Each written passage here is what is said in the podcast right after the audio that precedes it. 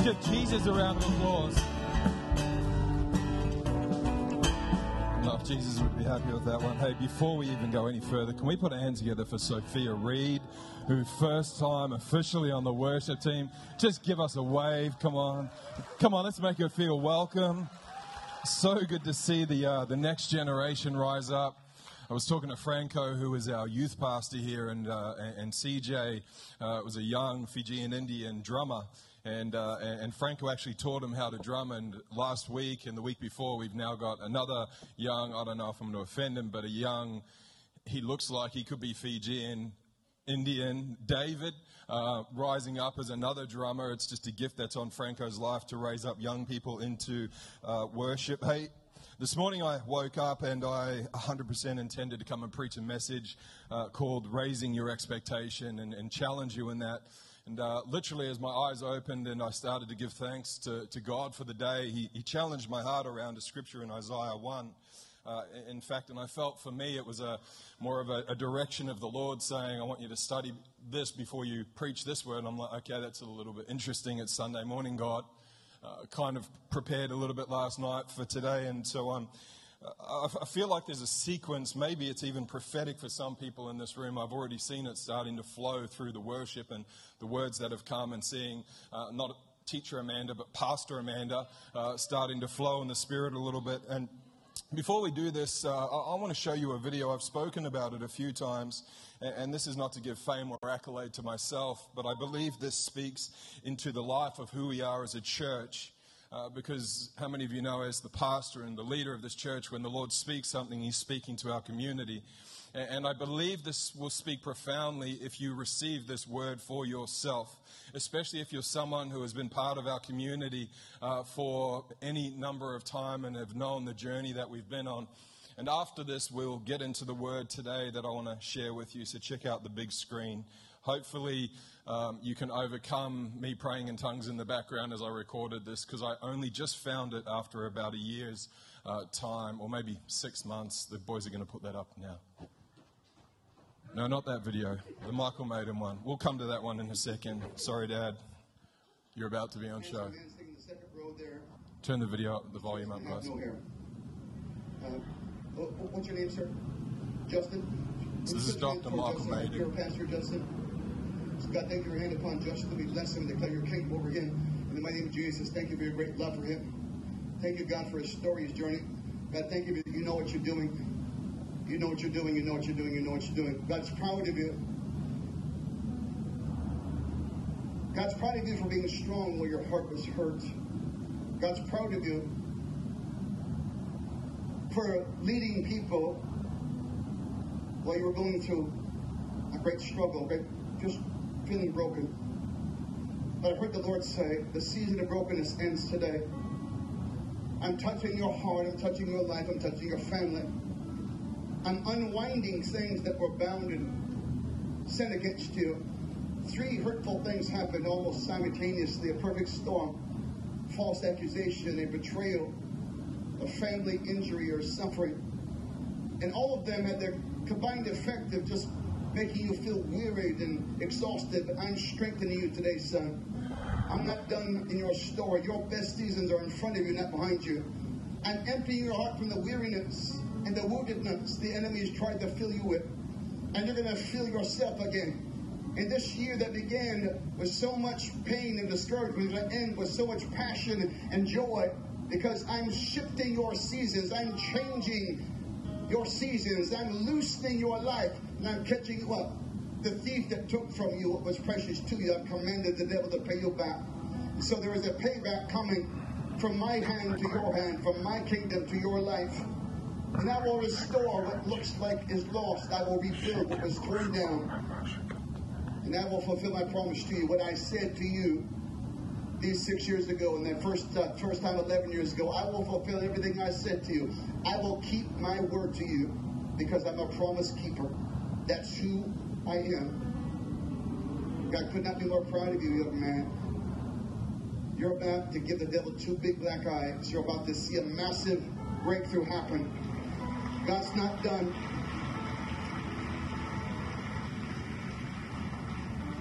You're not in the wrong place. You're not with the wrong people. You're not doing the wrong thing. And everything's about to change for you. In the mighty name of Jesus. Amen. So we can pull it up there. The reason I wanted to play that is, is one, I've never met Dr. Michael Maiden. I was sitting on the far right in the, uh, in, in, the dark, and I'd come with some questions on my heart, and I didn't need another prophetic word. Uh, maybe because I'm big and bald, I have a habit of just standing out in the crowd. So I went to the side and said, God, if I need a couple of answers here. And what Doc, Dr. Michael Maiden said to me there, he said, he said, God's going to fulfill the promises that he made to you 11 years ago and six years ago. 11 years ago, I opened up the book of Isaiah, chapter 58, and the Lord spoke to me about the purpose of being a leader of a community that would feed, clothe, and house. Uh, not just that, but w- with the promises of what Isaiah says in the context of true fasting, someone that would lift the yoke off people and also do away with the finger pointing. And I felt specifically the Lord said, not even the finger pointing in society or community, but amongst brothers and sisters in the church, which is essentially, essentially what Isaiah is saying to the Israelite community. And six years ago, I was praying in this foyer, walking back and forth with a good friend of mine, Pastor Mike Barrett. It was 6 a.m. in the morning, and we were praying, and I felt the Lord say to me, in five years or by the end of 2020, as I worked it out, the math, that we would be a debt free church. And, and, interesting, I have, was privileged to spend some time. We had an amazing time with uh, Dr. Rodney Howard Browne on Thursday night. It was, uh, it was amazing. And uh, if you didn't make it to that, I just want to spend a little bit of time before we get into the word this morning. Uh, what I loved about that is I actually came uh, not knowing what to expect. Uh, it was awesome that it was raining because about 300 people didn't show up, and we had 700 plus people in this auditorium. Uh, the heavens opened, and the sides of the auditorium were leaking. So, yes, Amanda, you're right. If you're on this side, it's dry. On that side, it might be a little bit damp, uh, and we'll, we'll get that sorted. But as Rodney came in, it, it was profound because, yes, he taught, yes, he moved, yes, he spoke, yes, he said some truths. Yes, he was a little bit controversial, but I think it was also an impartation of boldness to actually stand up and speak for what we believe in. And really beckoning the church that now was the time not to be quiet, especially in Australia. And the third part of that is where the activation began of salvation and then praying for the Holy Ghost on a usual perspective, and God really did something in my heart in this moment. And I think for a lot of people, I just expected it was time to push all the chairs out of the auditorium, we would blow up. But after he prayed for the Holy Spirit and the fire of God to come on people, then they began to do a transition into teaching people how to win souls. And I know I was one of many people who raised my hand to say, yep, on a daily basis, I will go after salvation. It was on the day after we went to a car yard. I was with Pastor Kent sitting across the counter from a young man. Just started probing him, what are you doing on Sunday? Where are you from? What do you do? And we invited him to church and, and just with that heart of activation. And I say all that to say, I believe the fulfillment of the promise that God has spoken over my life and the destiny and the promise that He's spoken over this church is going to come when we get back to a childlike faith. I preached this message, and I'm going to come back to it again tonight because this is, if you will, not just the young adult community, but this is a community that I feel that God wants to get a message across to. See, some of us have had children leave home, some of us have never had children, some of us have actually had our childhood stolen away from us in the context of we've had to grow up too early. Some of us have just felt like we've had to be the big brother or the big sister because there's 11 of us. Uh, Jackie, who owns Holy Grounds downstairs, I think she's one of 16 children.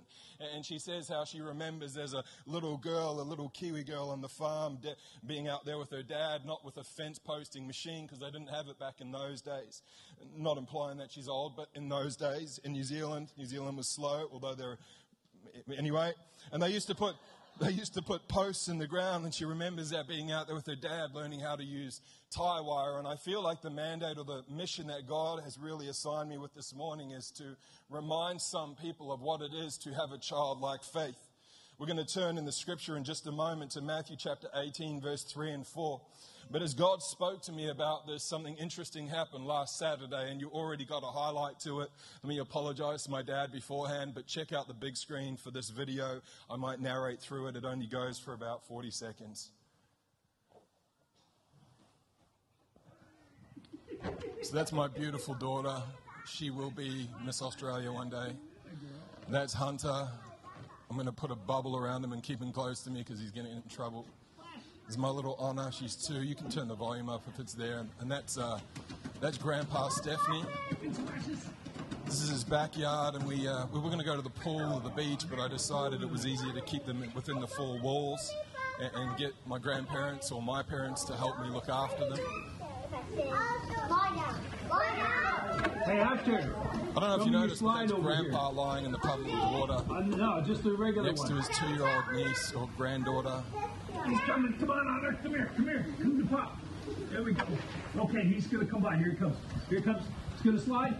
Woo! He went by. Here comes Macy. Here comes Macy. Oh, there we go. So as I stood there recording this and I watched this scenario play out, it's interesting because up until maybe a couple of minutes before, Granddad was all dry and he was standing at the back, and it was at the point where I handed my two-year-old a hose and I said, "Squirt, Granddad," or "Squirt, Popper as we call him, and she just had this smile on her face and she just starts squirting my dad. And in that moment, I watched my dad go from just standing back, being the granddad, to actually getting involved in the scenario, getting into uh, uh, uh, the, the action, if you will. You would have seen a swing set there, and I think partly because he's retired, he's American, he, he's a builder, and he probably gets bored. Uh, he built a swing set for the kids, and when we go over there, my dad and Hunter are the first ones outside, and my dad gets involved. My wife freaks out. Um, Chrissy, I'm sorry, we'll talk about this later, but I can see her as Hunter starts climbing up this swing set and he's playing, pulling. My dad's made a rope that's interchangeable that when you're climbed up the top, you can pull it out and put it in. It's like, it's like Ninja Warrior for two year olds, which probably isn't legal in Australia. But I say all that to say this the scripture says in Matthew chapter 18, verses 3 and 4. Jesus is speaking to the disciples or the apostles, should we say. And they're having a discussion about who is the greatest, who is going to be the greatest in the kingdom of heaven. And he says this, and he said, Truly I tell you, unless you change and become like little children, you will never enter the kingdom of heaven. Therefore, whoever takes the lowly position of this child is the greatest in the kingdom of heaven. You know, there's a difference between being a childlike or a child and being childish. Childish would pretty much be depicted by stupidity as an adult, being immature, just being silly. But being childlike is having the ability to imagine.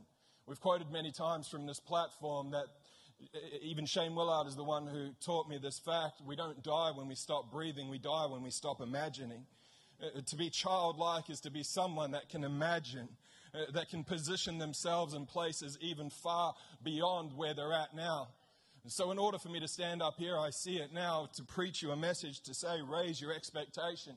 In order to raise our expectation to believe for something in the future, we actually have to get ourselves back to a place of childlikeness so that we can fix our minds and we can actually see the very things that God has promised for us in the future. It's interesting because in application, speaking around just some points in this scripture, Jesus mentions, he says, uh, to become the greatest in the kingdom of heaven, or they say, who is going to become the greatest in the kingdom of heaven? Kingdom ultimately is defined as the king's sovereign domain or dominion on earth. I heard it said like this dominion in Genesis in the Garden of Eden, actually, the same word is kingdom, dominion, and kingdom in the Hebrew. So Adam didn't lose space. He actually lost the kingdom or the dominion when he sinned against God.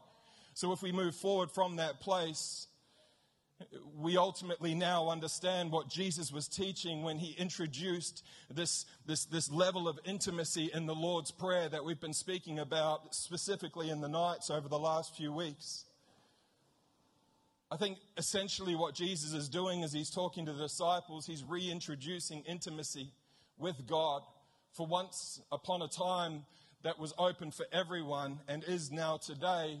But because of what Adam did in the garden, he lost his dominion, so he lost his access to the kingdom, which put up a wall. But Jesus' blood shed on the cross, where he died and where he rose again, actually paved a way for anyone who calls on that name, the name of Jesus, who is a name above every other name.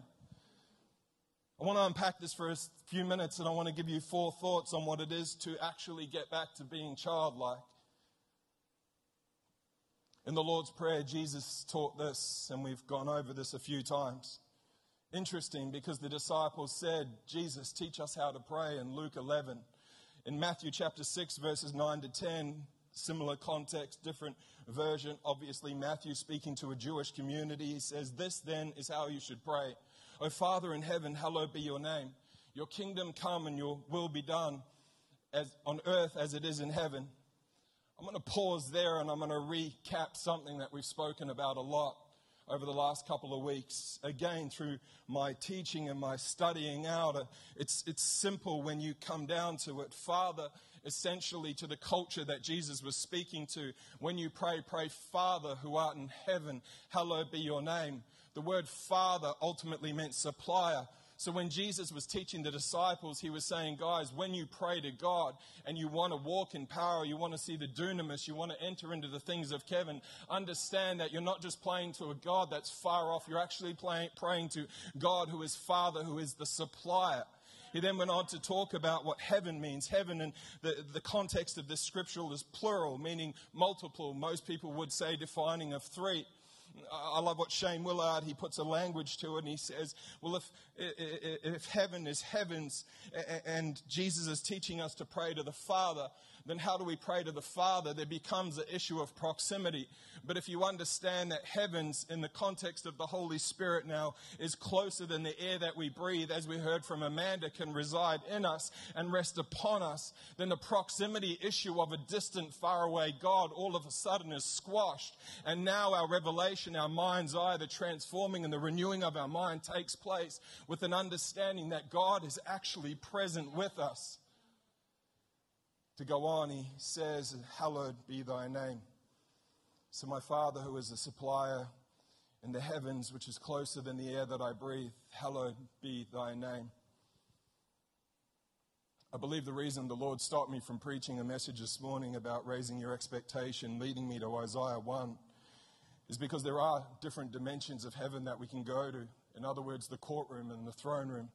And to be honest, I wouldn't be able to do justice or deliver a theological explanation.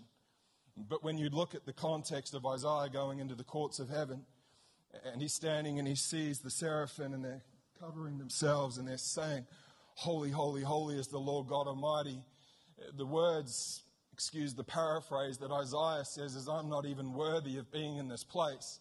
And then the angel went and took the coal and it touched his lips. And out of the place of being in the courtroom or in the throne room, having his lips touched, then out of the place where God said, Who will go and be my messenger?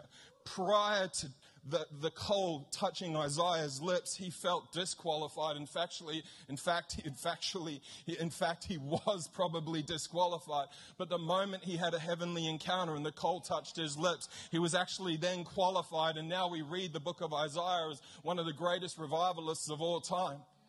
So when we understand that, that we've actually can go into the courtrooms and we can plead cases that stand legally against us. Yes, the blood of Jesus is the tool that we use.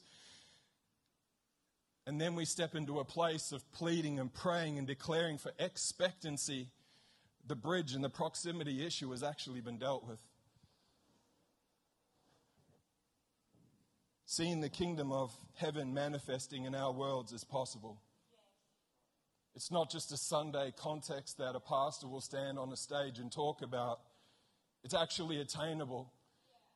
As I sat with Pastor Kent, with Dr. Rodney for two hours in his Adidas jumpsuit in the Hilton, and he just talked and he just bled. It was souls, it was souls, it was souls and everything I knew up until that point. In fact, the encounter I had with the Holy Ghost, the second encounter I had with the manifest presence, the baptism of the Holy Ghost in 2006 in Nexus Church as a drug addict in a rehabilitation program, as Dr. Rodney didn't know who he was, didn't know why I was there. In fact, I didn't even want to be in the meeting. I just got told I got to go to Brisbane because I'm part of this community group. Got baptized with the manifest presence of the Holy Ghost. My connotation with Rodney Howard Browne or the anointing that rests on him is it's just Holy Ghost meetings all the time. but I, my eyes were open to a glimpse of it's so much more than just about getting a good touch. It's so much more than just shandalamba bambing on a Sunday or getting a touch in the prayer tower. I'm all for that. But there must be a manifest transformation in your world on a Monday, on a Tuesday, on a Wednesday, on a Thursday, on a Friday. Literally, as I got home and I was trying to sleep at 1 a.m. on Wednesday, Thursday night, I was lying there and I was aware of the commitment that I made that every day I'm going to go after one soul for Jesus, for the kingdom. And naturally, as a pastor, we think that anyway. And God just started lining people up. I was literally thinking Jack, who works at the car yard, uh, another gentleman who works at the car yard, another gentleman. These are the people I'm going to engage today. God, give me a divine opportunity and a little bit of Dutch courage, if you will, to actually stand up and just declare your name.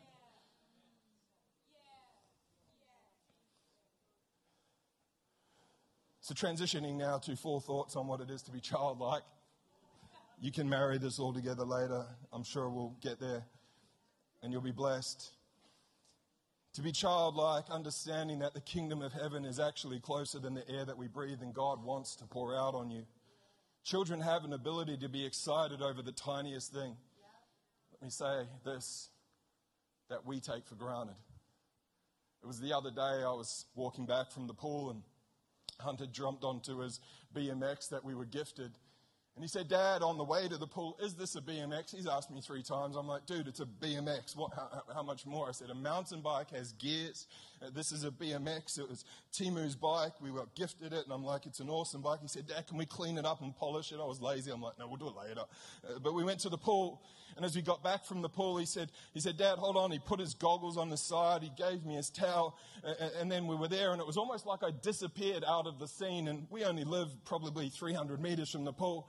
And his little hand went down. And he went, mm, and then started pedaling as fast as he could down the street. And I watched him as he was on his BMX bike going brum, brum, brum. And I could hear the sound effects coming. See, he was excited. He wasn't on a motorbike, but he was excited that he was on a bike and he had fun. He turned what was a mundane situation of being wet, going home, having a shower into an exciting time of being. I wonder what we've just dulled down in our lives that God's actually put there to be exciting, uplifting, and encouraging moments. A lot of the time, we dictate what is exciting for us based on our mood, based on what's gone on during the week, as Amanda said. Remember, we've spoken about this over the last couple of weeks. Acts chapter 16, verse 25, about midnight, Paul and Silas were praying and singing hymns to God, and the other prisoners were listening to them. See, what that part of the scripture doesn't tell you is at the beginning of the day, they woke up and they probably had a Holy Ghost prayer meeting. The two of them went out and they'd had enough. Paul uh, had enough of a fortune to tell a girl that walked around behind them saying that these men are, are men of God. And he rebuked the demon and she came out and her caretakers or her slave drivers, if you will, they, they, they grabbed Paul and they grabbed Silas and, and they took them in front of the crowd. They stripped them naked. They beat them with rods and then they threw them into the innermost part of the cell and at midnight, the same very day, in the same context of having a good day, but then a very, very, very bad day, and then an even worse day because they were in the innermost part of the cell. They made a decision that they would get excited about Jesus regardless of the circumstances that were going on around them. And I love what the Bible says. It says, suddenly all of the chains came off, all of the cells flew open. I wonder if we just got a little bit excited about Jesus in the midst of our circumstances and we came a little bit more childlike and allowed ourselves just to praise Him, even though our mind's going, I've got to pay the bills, I've got to pay the school fees, I've got to pay the mortgage, I've got to do this, I've got this diagnosis, I've got this prognosis. Does any of that mean anything? Is it going to mean anything in the next hundred years? No, because we're all going to be seated in the, throne room of God having a mighty feast. The second thought for you is children have this ability to be confident. And not just confident on their own, but more confident when they're attached to their dad or they're attached to their mum. See, my little girl, she's cheeky. She's two. Her name's Honor.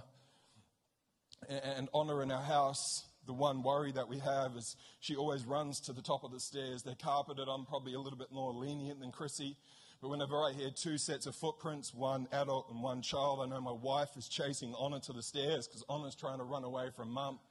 But she always gets to the stairs and then she starts to like slow down because she's actually waiting for mum to catch up and it's a game. But there are times where I'll catch up to Honor on the staircase and I'll grab her hand and I'll start walking. She doesn't take one or two steps. She actually leaps. She takes like four steps. See, there's something that happens that when you walk in intimacy with God, and you have the ability to be childlike and the ability to get excited about the most little thing, and you're aware that He is actually closer than the air that you breathe, and you walk out this lifestyle, not just on a Sunday when you're at church. When you understand you're attached to God, the confidence factor or the faith factor that you have actually enlarges to a capacity and I'd put to you, some of us in this room probably need to get back to that place of bigger faith, bigger confidence. Because you need to remind yourself of who you're attached to. He's closer than the air that I breathe. I will never leave you nor forsake you, he says.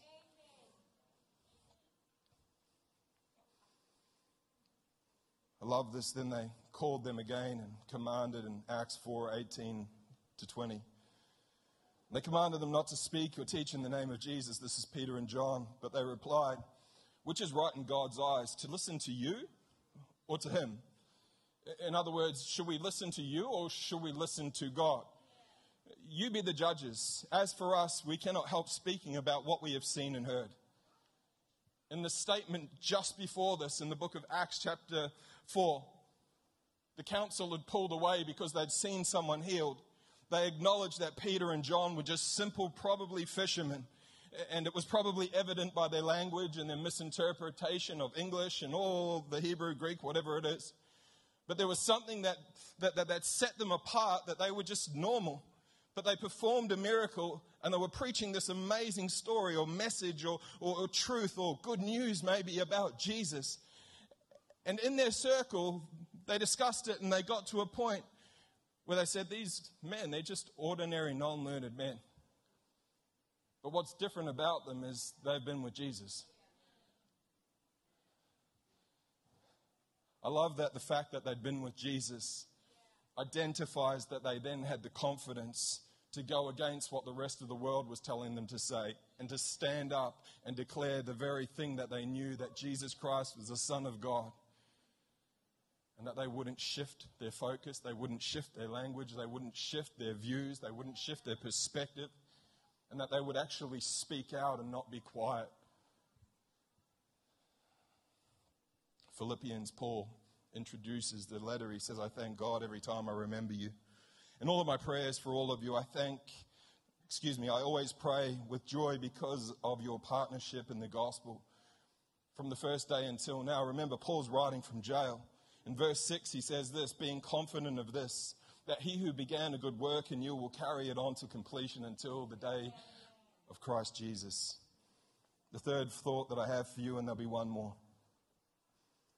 Children are willing to risk and to imagine often beyond the capacity that adults are.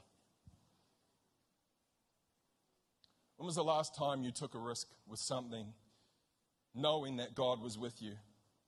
When was the last time you allowed yourself to imagine going to a faraway place? As I was driving to breakfast, I was thinking, gosh, I almost Googled 10 questions to ask a visiting preacher because I just, I just wanted to sit next to Rodney Howard Browne and catch the anointing, not because of the man, but because he's significantly, we watched 40 years of what he's doing, the millions and millions of souls that he's touching, the millions of dollars that have gone into the world to benefit people that, that are far less worse off than us. And as I sat there, I thought about the video that I played. I'm like, Dr. Rodney, God told me by the end of 2020 that we would be a debt free church. Have you got any advice or any tips? I'm not going to tell you what he told me. But I'm telling you, I've even, you could ask Chrissy, I've been like the last th- three days just from asking the question, from dreaming, from imagining again. It's, it's like this, the, these, these things are coming alive in me. They're just dreams beyond what I could ever dream. And I want to tell you that when you allow God into the circumstance that you're believing for, or, or what you're willing to take a risk for, or maybe even imagine for, God is the one who will come through. I've heard it said, I don't know if I always agree, it's, if it's God's will, it's God's bill, because sometimes we put our will in the place and we call it's God's will, but we, if it's scriptural based, then we know we can move forward with it, right? In Acts chapter 8, verses 26, now an angel of the Lord said to Philip, Go south to the road, the desert road.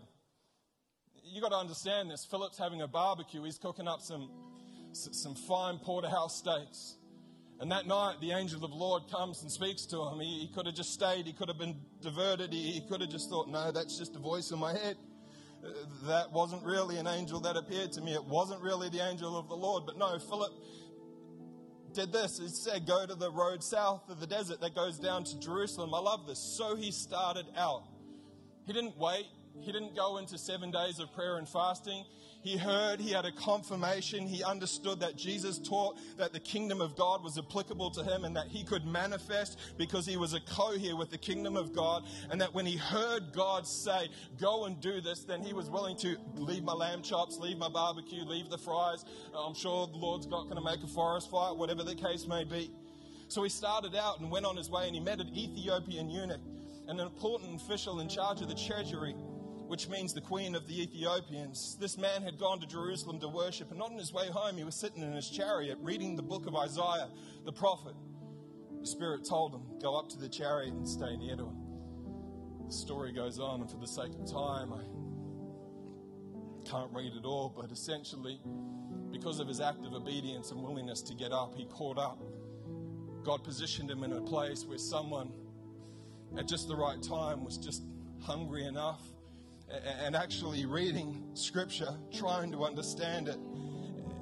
And because of Philip's obedience and willingness to go with and take a risk with Jesus, he then saw uh, this Ethiopian eunuch not just understand scripture, but then be water baptized and then take back to his country and essentially introduce the kingdom of God to his country.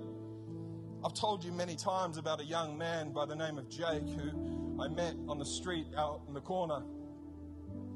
He still messages me over Christmas, hey, I'm with my family. It's the first time I caught up with my family for six years. Long story short, the story goes I went to the gym, came out of the gym, saw a young man, which I thought was homeless, and surface here, sleeping, looking into a window. Thought, oh, he's sleeping, he's all right. Holy Spirit said, go back. Again, willing to take a risk. God, I know that's you. Go back. I'm like, I looked at him. What am I going to do? Pizza shop. Went to the pizza shop, bought a pizza, bought a big slice of pizza, bought an upsized Coke. Don't ever downsize when God tells you to do something. Could have been canned, but I got him a big Coke and I said, Excuse me, man.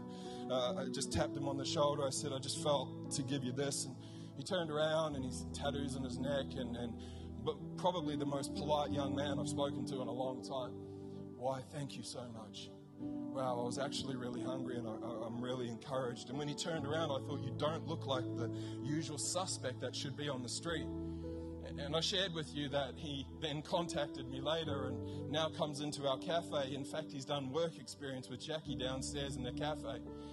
And last week, Sunday night, I shared a photo you'll see come up behind. This is him now at the Apple store in Robina. Someone told me this screen is worth a million dollars. But his art is so significant when he went in and showed them, they said, Hey, can you do that on our big screen and show people? So while he's in there on display, and I don't take credit for that, I don't know, but I'm just saying if you're willing to take a risk, Uh, there's no limitation for what God wants to do. And I want to tell you this. When he told me at the cafe, he said, Justin, uh, uh, you're not going to see me around for a while. I'm going down to see my family. I haven't seen them for like six years since I've been to India and I've been on the streets. He's actually an IT genius, but just had a little bit of a struggle. As I sat back and walked back to my office, I thought, wow, God, just one interaction has caused him to now reunite with his family cause them to be used in bigger ways. I want to tell you if you take a risk, and remember, it's not just all about a risk for me. How is my kingdom going to grow? And I love that's what Dr. Rodney imparted and is imparting on his whole tour. That yes, it's one thing to be baptized in the fire of the Holy Ghost, but the baptism of the fire of the Holy Ghost, the anointing of God, the river of God is all to give you an impartation so that one, you can love God more, and then you would love other people just as you love yourself the last thought that I have for you, and excuse my passion. I heard this, I don't know in what context, but it makes and fits right here. To love constant is to see constant. Any mother in this room, any father in this room with a child would know that when you walk into a room, especially with a kid at a young age, they're going to grab onto your leg. They're going to hold tight. If a stranger walks up, they're going to look straight to you. That's what my little daughter did this morning. I was standing next to her praying. Someone walked up. She looked straight at dad. Why? Because there's constant relationship, there's constant intimacy. Intimacy. She is constantly looking at me. Uh, we are called to be children that would constantly look at God. That's why when Jesus taught them, Our Father who art in heaven, hallowed be thy name, your kingdom come, your will be done on earth as it is in heaven. What he was doing was introducing the fact that his life and his blood was going to be the shedding of something that actually we didn't have access to. But at the moment of the shedding of the blood, the dominion aspect of entering into Eden or, or, or the king's domain was actually dealt with. And from that point forward, it was purely a human decision whether we believe that he was the Son of God or not. And from that point forward, as we make a decision to follow Jesus, not only do we step out of the things of the world or the old life, what we do is we actually step into the benefits that come from being uh, found in the identity of Christ and the Son of God.